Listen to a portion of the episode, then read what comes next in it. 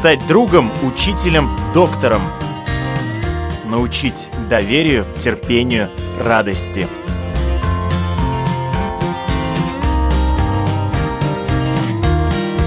Школа для родителей на Латвийском радио 4.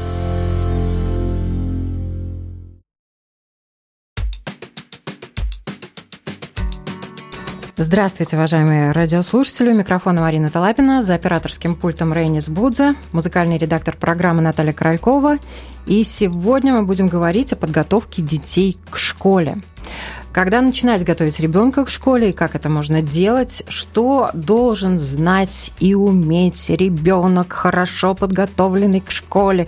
Должен ли он уметь считать, знать алфавит, уметь пересказывать тексты и так далее? Вот сегодня такие сложные вопросы э, мы поднимем. Я рада представить у нас в гостях основателя London Gates Education Group Юлия Десятникова.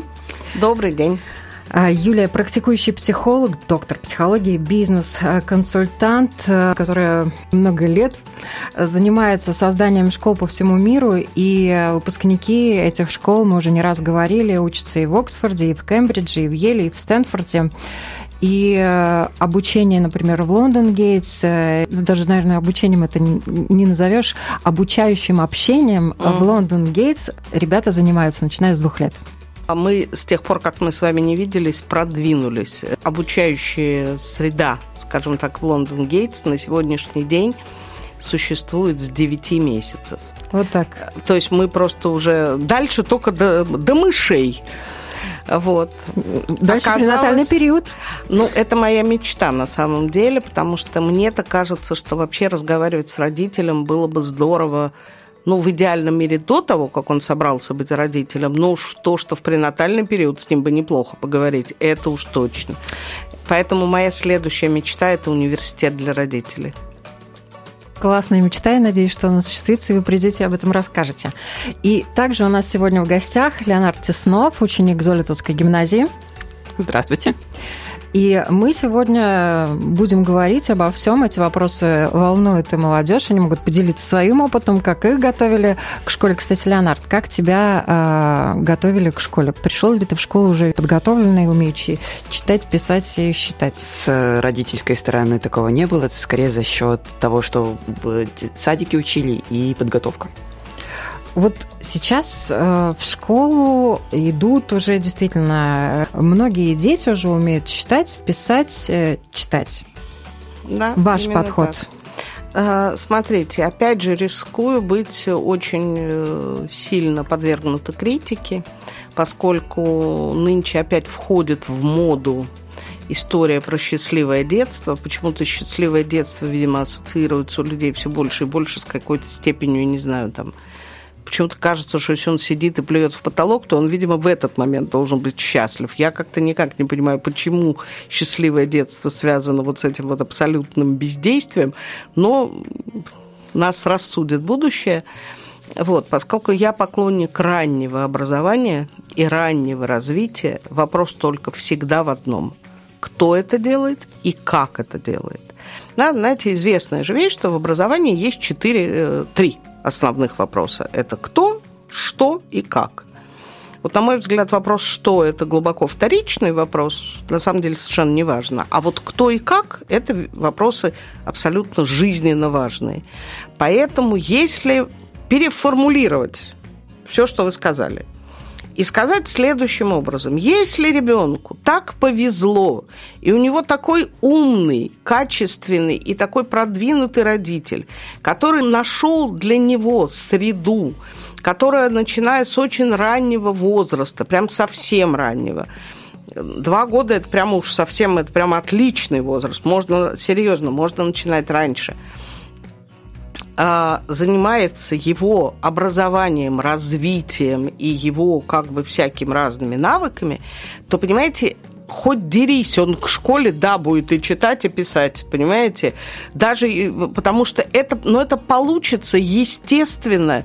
И э, не потому, что мы его отдали вот в эту чудовищную вот эту мясорубку подготовки к школе, где его в возрасте там с 6 до 7 или с 5 до 6 за партой, вот это вот все происходит с ним, бедолагой, да? А у него основной вид деятельности игра, он вообще не понял, что случилось, да, и за что он за так, партой. и за что он так пострадал, бедолага, да, он поэтому, так вот, если делать это все по уму, то он, не поверите, отлично будет готов к школе. Вот, поэтому я, если э, через эту призму посмотреть, то я за.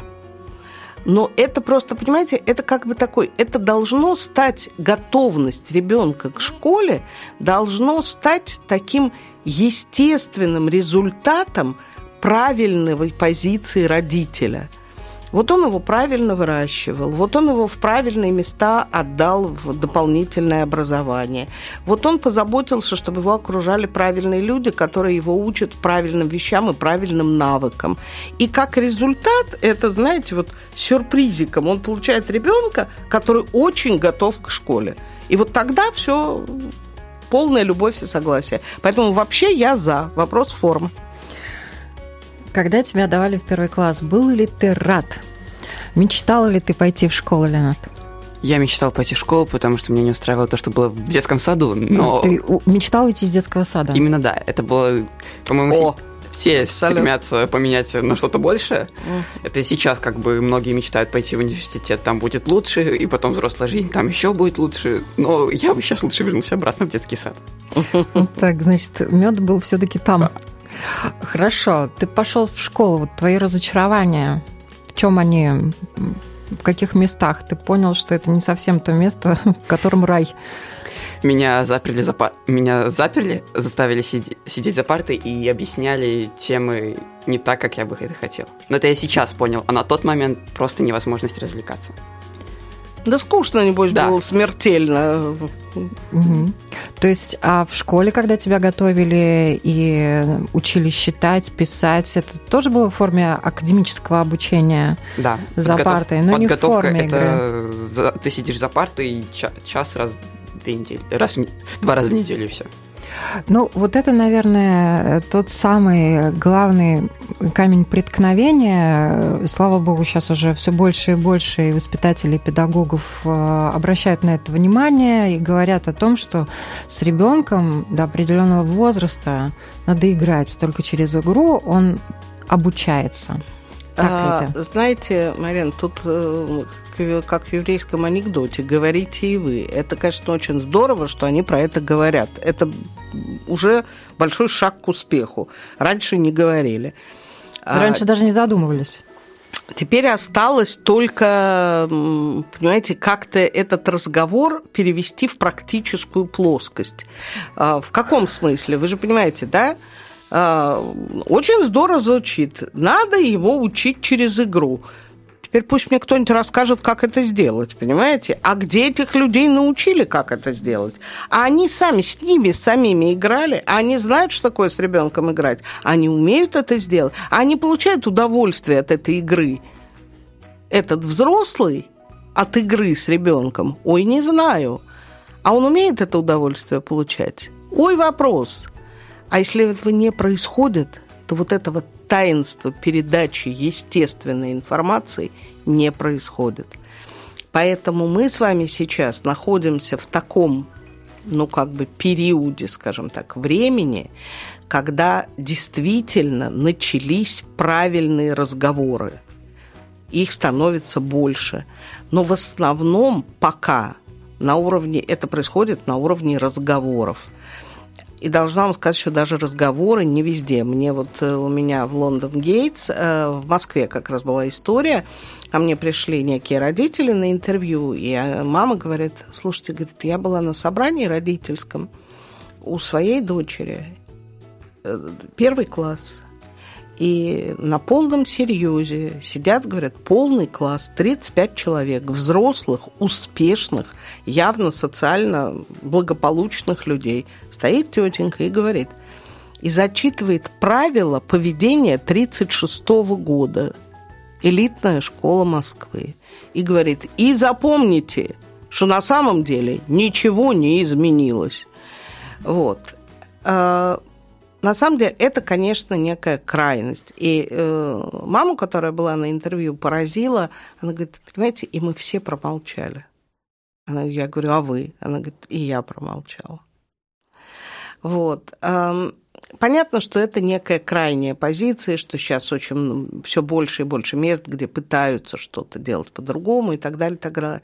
Просто надо понимать, что это автоматически не получится что вот это самое интерактивное образование, о котором надо говорить, э, так сказать, э, ролевая игра, э, количество, так сказать, присутствия учителя в уроке и э, количество присутствия детей, да, ну вот их активной роли, э, должно быть в определенной пропорции, и учитель там не ведущий то есть он ведущий, я имею в виду по времени, да, а, всему этому людей должны где-то научить. С ними, им самим нужно привить вкус к этому делу. И опыт показывает, что, к сожалению, пока сложнее всего прививать это именно педагогам. А, условно говоря, если ты берешь какого-нибудь физико-теоретика, да, или врача у вас здесь из Страдани, приводишь его к нам сюда же, в Ригу, в Лондон, Гейтс, и говоришь, дружок, а давай теперь мы их будем учить вот так. Он говорит, вау, прикольно, а давай. И занимает у тебя это три-четыре тренинга и золотой ключик наш. А вот если ты пришел э, в какую-нибудь хорошую школу, собрал учителей начальных классов, сказал, ребятки, а давайте будем сделать так. Ох, будет другая картинка. Другая картинка однозначно будет. Э, учителя к сожалению, сегодня и по исследованиям тоже это одна из тех профессий, где люди не очень готовы меняться. И Тут э, не в обиду никому ни в коем случае. Нет, нет, абсолютно, это не да, про обиду. Это, это, это про то, что их научили так. И для того, чтобы научиться другим методам, может быть, более эффективным, тут э, нужно меняться самому и должно быть внутри желания меняться. Ну, прежде всего, должна быть система, которая... Послушайте, что говорит Леонард. Например, он нам человеческим языком говорит. А. В подготовительном отделении они сидели за партами э, еще поверьте мне, значит, их же никто, этих детей, не... При том, что, например, их теперь в хорошие подготовительные вот эти группы, их очень отбирают, да, но поверьте мне, что никому не приходит в голову, например, подумать о том и попробовать эти группы сформировать. Ну, например, у разных людей есть абсолютно разный темп и ритм. Ну, совершенно разный. И одному человеку надо медленно и печально – а другому надо очень быстро, потому что если ему медленно и печально, ты его потерял навсегда. Вот мы пришли к тому моменту, что учителя стоят перед сложной очень задачей. В О, группе да. разные дети. Конечно. И их немало, начиная от 12 и больше. 32 максимум. Это уже в школах. Да, но в группах там плюс-минус 20 Ну, 20, 25. да, да, да, да. Есть, конечно, наверняка где и больше. И вот тут, как бы ты ни хотел, один ребенок усваивает быстро, ему вообще не надо ничего объяснять, другой ребенок требует чуть-чуть внимания, а третий ребенок требует все твое внимание, а может быть еще даже остаться как, как в школе после уроков, чтобы какие-то знания у него оставить. Вот в этой сложной ситуации вообще что могут реально делать сами учителя? А, ну, давайте я а обопрусь немножко на теорию, а немножко на практику. У меня довольно неплохая выборка, да. Э, как вы, наверное, знаете, Лондон Гейт существует сегодня в Санкт-Петербурге, в Москве большой проект и в Риге. Суммарно, я думаю, что в проекте сегодня эм, ну, чуть до тысячи человек. Это возраст... только сегодня, но у вас же опыт работы. Да, конечно. Ну, это по, да. Но я сейчас говорю только про то, что вот, да, э, русская гимназия, если мы посчитаем Лондон, Париж и Тель-Авив, да, это еще там. То есть суммарно мы говорим о объеме примерно в полторы тысячи, чуть больше человек, да. А, возраст, о котором мы говорим сегодня, опять же, если брать крайние точки, от, э, от 9 месяцев до 18 лет. Как вы догадываетесь, вопрос, который вы озвучили, вот группы разного уровня, при том, что у нас группы там никогда не больше 15 человек, а чаще это 10, 12, да, но тем не менее это совершенно не важно. А, смотрите, очевидным образом э, для того, чтобы работать с группой разной, да, а, опять не поверите, этому надо научиться, потому что это вообще довольно сложный технический навык. Во-первых, надо понимать, что вот эта разность, она может быть внутри некоторой нормы реакции. То есть, условно говоря, мы обучаем с вами зайцев, да? Значит, у зайцев есть какие-то особенности психофизиологические. Предположим, если мы в этот же класс посадили белок, у нас большая проблема. Потому что белка, например, если она пугается, она что делает? Она взбирается на дерево. А бедный несчастный заяц, хоть дерись, на дерево взобраться не может. Ну, я имею в виду, если оно вертикальное, да, нормальное.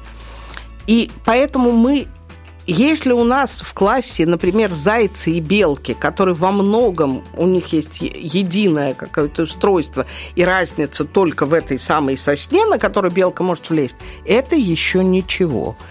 А если мы туда взяли, например, еще кого-нибудь... Рыбу. Да.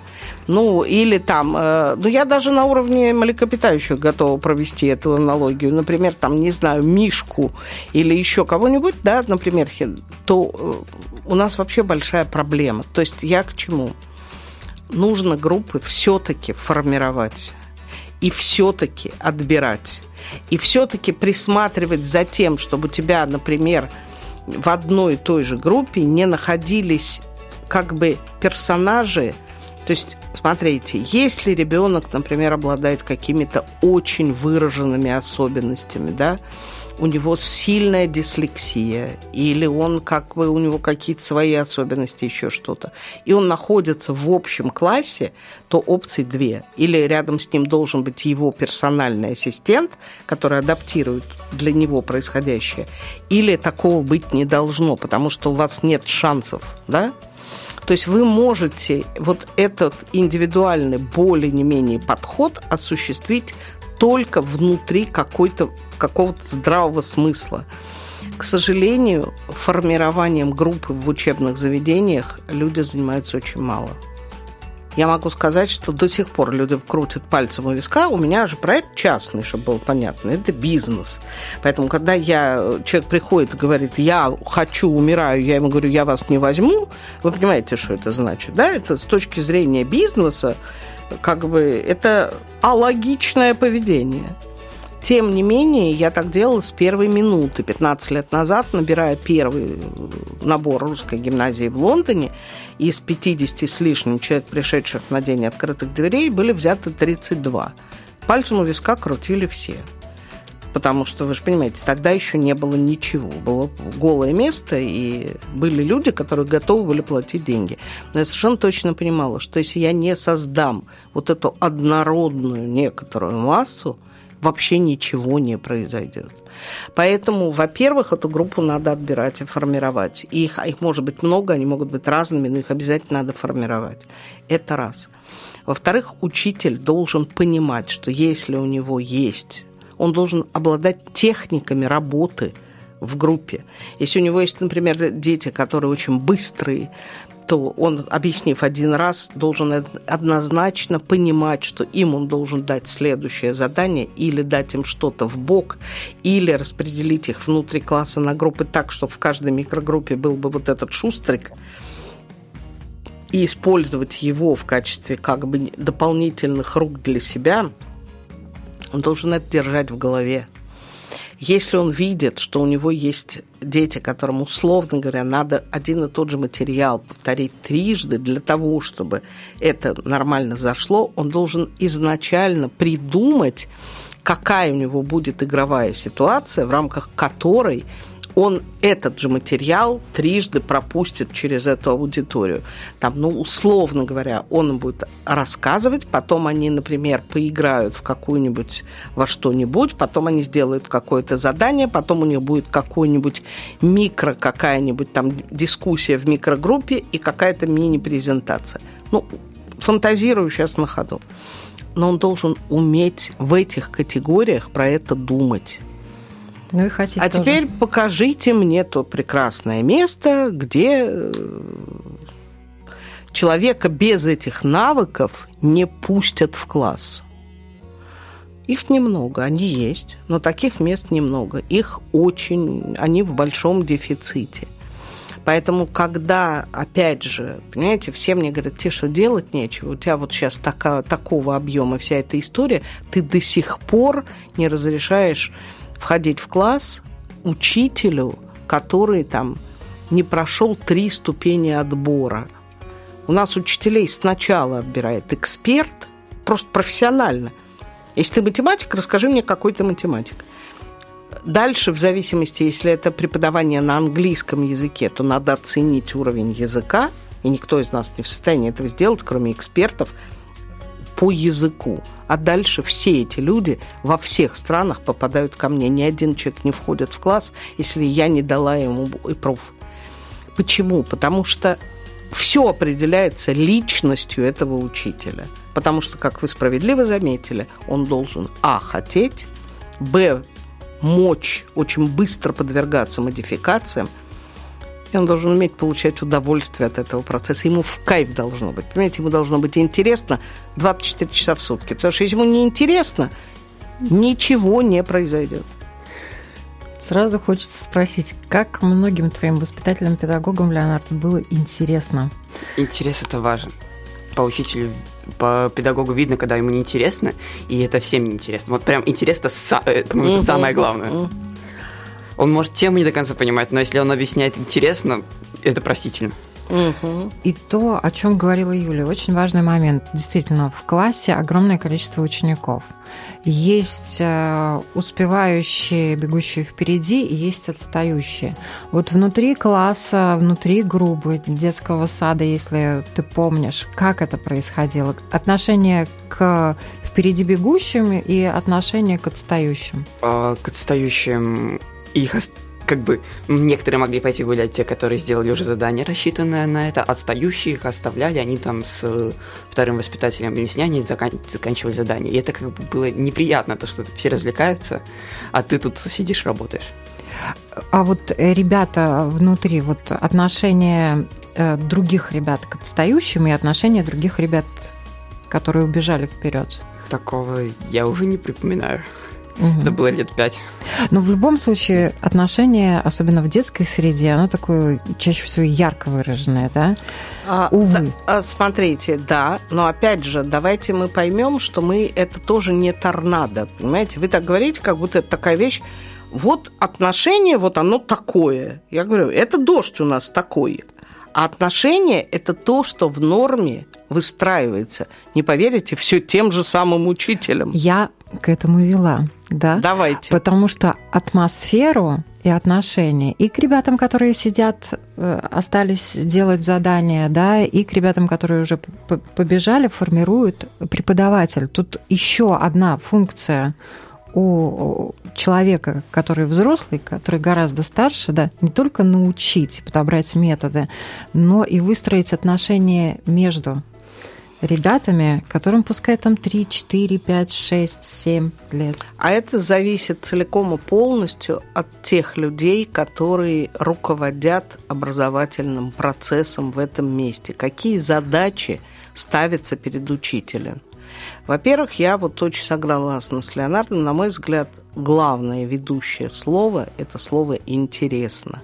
Если всем участникам процесса интересно, то это огромное, так сказать, это решает огромное количество вопросов. Во-вторых, человеку нужно поставить правильные задачи. Если он пришел для того, чтобы там, условно говоря, исключительно научить человека, там, не знаю, складывать дроби или научить его писать цифру один, то это как бы одна история, да? А если он понимает, что его задача – это выстроить отношения в этой микрогруппе, а для этого у него должен быть интерес к процессу выстраивания отношений. А если он математик, а он человек, а если он математик, он, как правило, социально-то небольшой гигант, значит, у него надо сформировать у самого этот интерес. Кто-то же должен этим заняться. Кто же этот будет, этот прекрасный человек? Видимо, тот, кто будет руководить образовательным процессом в этом месте, да? А если этого человека нет, а если он не может правильно заинтересовать вот этого учителя, и я очень хорошо помню э, мои разговоры. Я, ну, вообще окружена математиком, у меня муж профессор математики. Вообще у меня много очень в моей жизни. Эти люди окружают меня везде. И я очень хорошо помню один из своих разговоров где-то на заре Лондон Гейтс. Это довольно давно было уже, я думаю, лет 7-8 в Москве с э, очередным прекрасным молодым человеком, э, такой, знаете, типичный математический студент, да, пролетая над Череповцом, у меня слетела шляпа. Не с нами парень. И я ему э, на доказательном уровне показала, как атмосфера в классе почему, если она не выстроена, или она выстроена не так, или он не остановился вовремя, если он, например, не обратился к ребенку по имени. Это стандартная эта ошибка. Все поняли? Один человек отвечает, который впереди планеты всей говорит, да. Учитель говорит, отлично, переходим к следующему вопросу. Или, например, а, он задает вопрос там какой-то, любой там, это чей хвостик? И отвечает всегда Маша и Петя, там про зайчика и про белочку. И человек считает, что все отлично, а там еще 10 человек сидит. И они, как правило, ни слова не говорят. И это очень редко людей смущает. Есть очень много практических навыков, которым человека можно и нужно научить. А кроме этого, ему надо привить вкус самому к вот этому построению социального какого-то поля, да, он должен понимать, что это одна из основных вещей, и что если он выстроит этот, это социальное пространство, то весь процесс обучения, он будет просто другой. Во-первых, он будет в разы быстрее, во-вторых, уровень мотивации будет колоссальный, в-третьих, эпистемик траст, то есть доверие к нему как к учителю будет несопоставимо большим. А уже сегодня есть совершенно доказательные, просто есть измерения, что если учитель является объектом доверия, для своих студентов да, и учеников, то результат обучающего процесса, он несопоставим. Как многим учителям, Леонард, Многие ты готов учителя... доверять?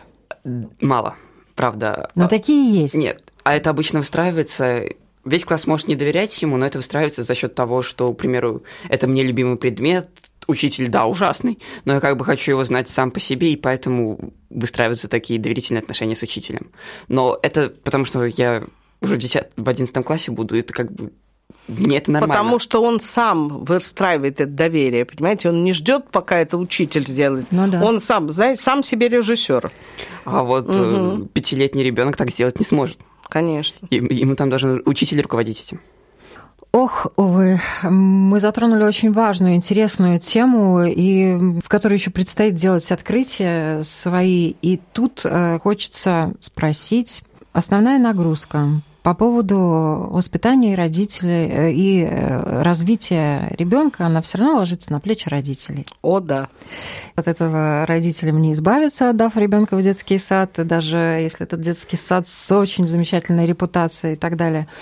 Тут э, все равно родители должны принимать участие. Вопрос, что могут сделать родители. Понятно, что родителям, у которых ребенок э, первым поднимает руку и отвечает, чей-то хвостик, э, практически ничего делать не надо, да? Вот, а что делать родителям, чьи дети, может быть, не так успешны? Смотрите, во-первых, э, практически не бывает неуспешных детей. Ну, если мы говорим о норме, да, а мы с вами все-таки априори говорим о норме. Давайте об этом договоримся, что мы сейчас не говорим об отклонениях.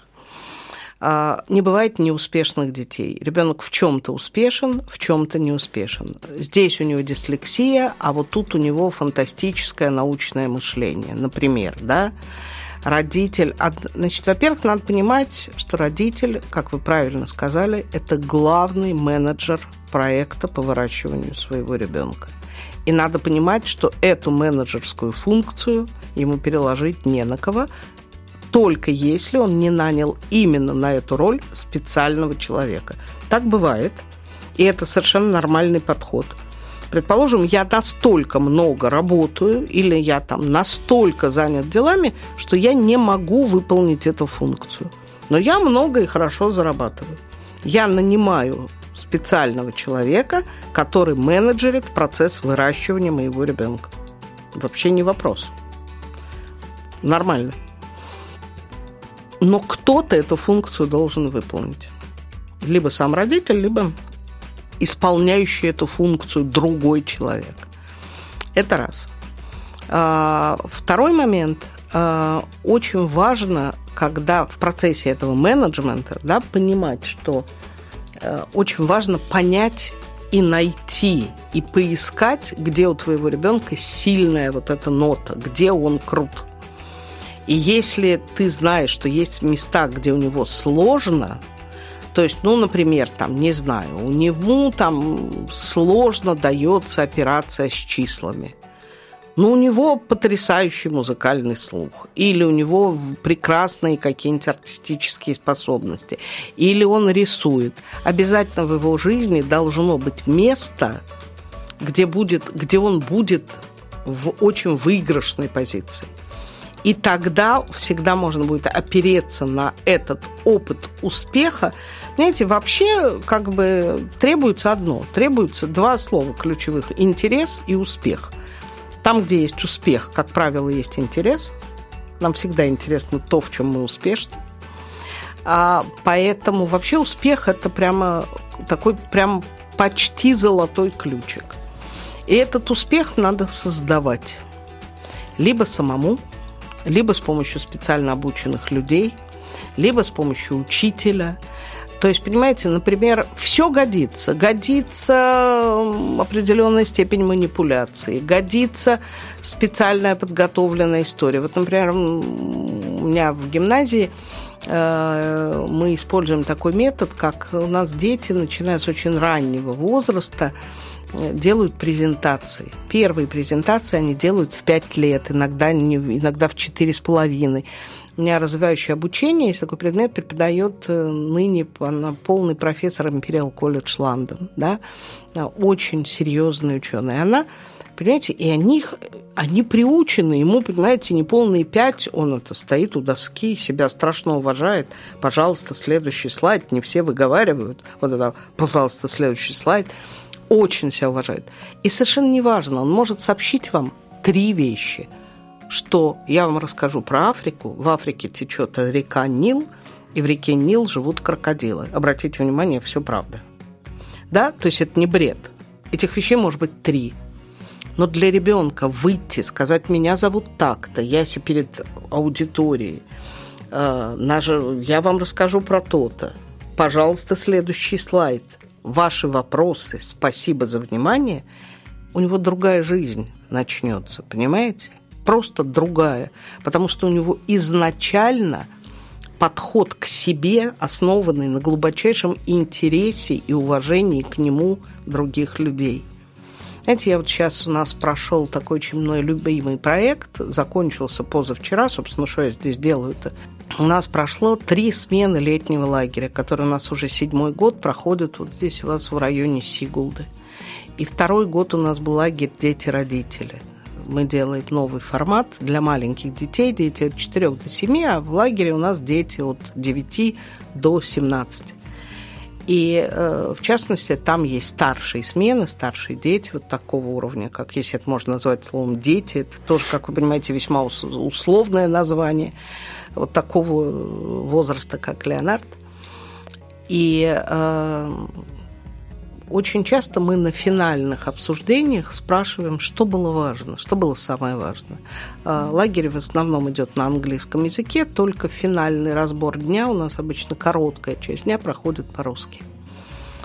И э, люди в старшей смене говорят практически все одно и то же, что мы никогда не были в ситуации, когда мы каждую секунду знали, что мы безумно интересны людям, которые с нами работают. И, что каждое наше проявление, каждая наша мысль, каждое наше какое-то сомнение реально безумно важно и интересно. И когда ребенок оказывается вот этой среде неподдельного интереса со стороны внешнего мира, который ты создал, то его интеллектуальная продукция, она просто изначально другого качества. Вот, понимаете, мне кажется, что надо в эту сторону сдвигать образовательные процессы. Ах, время неумолимо бежит. Спасибо вам огромное за этот разговор. Леонард, просьба тебе задать вопрос Юлии как будущему потенциальному родителю.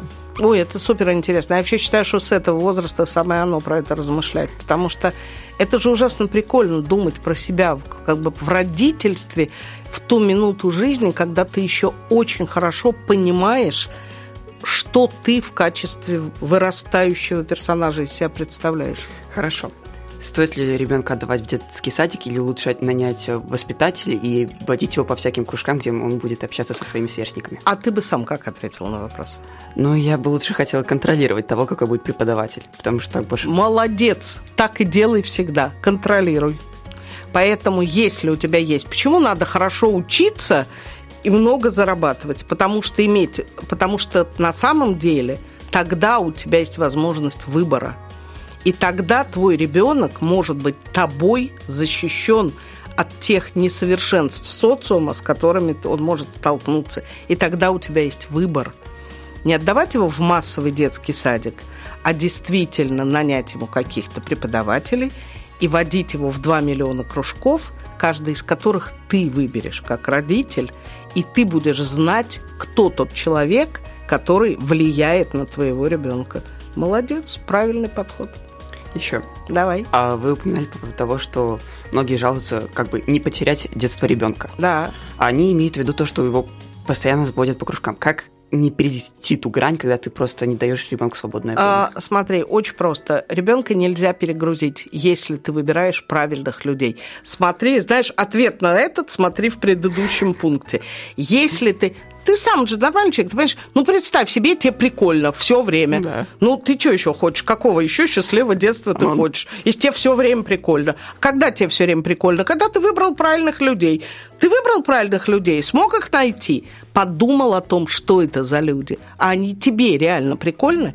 Знаете, стандарты, как я проверяю родителя, он мне говорит, ой, он у меня всем занимается, он ходит в такой кружок, в секой кружок, в 25-й кружок. Я говорю, отлично.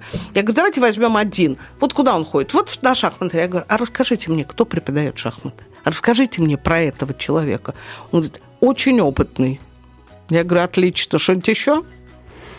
Понимаете, если вам, как родителю, этот человек самому тебе не интересен, да, а ты там ему отдал своего ребенка, ну, дорогой, тогда будь готов получить все, что ты получишь. Очень честная игра. Выращивание детей – супер честная история. Сколько вложил, столько получил. Спасибо огромное, Юлия, что были с нами и отвечали на наш вопрос. Я напоминаю, у нас в гостях на тему о том, во сколько и как готовить ребенка к школе рассказывала основатель London Gates Education Group Юлия Десятникова. Она же практикующий психолог, доктор психологии, бизнес-консультант. Сегодня перечислишь Спасибо. замечательный человек. Спасибо большое. Всем хорошего дня. Всего доброго.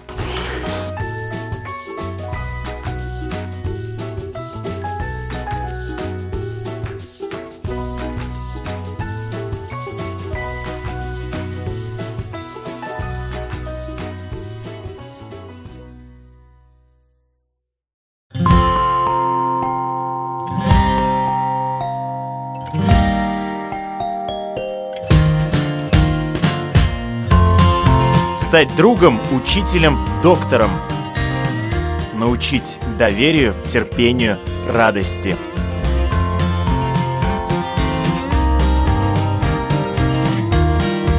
Школа для родителей на Латвийском радио 4.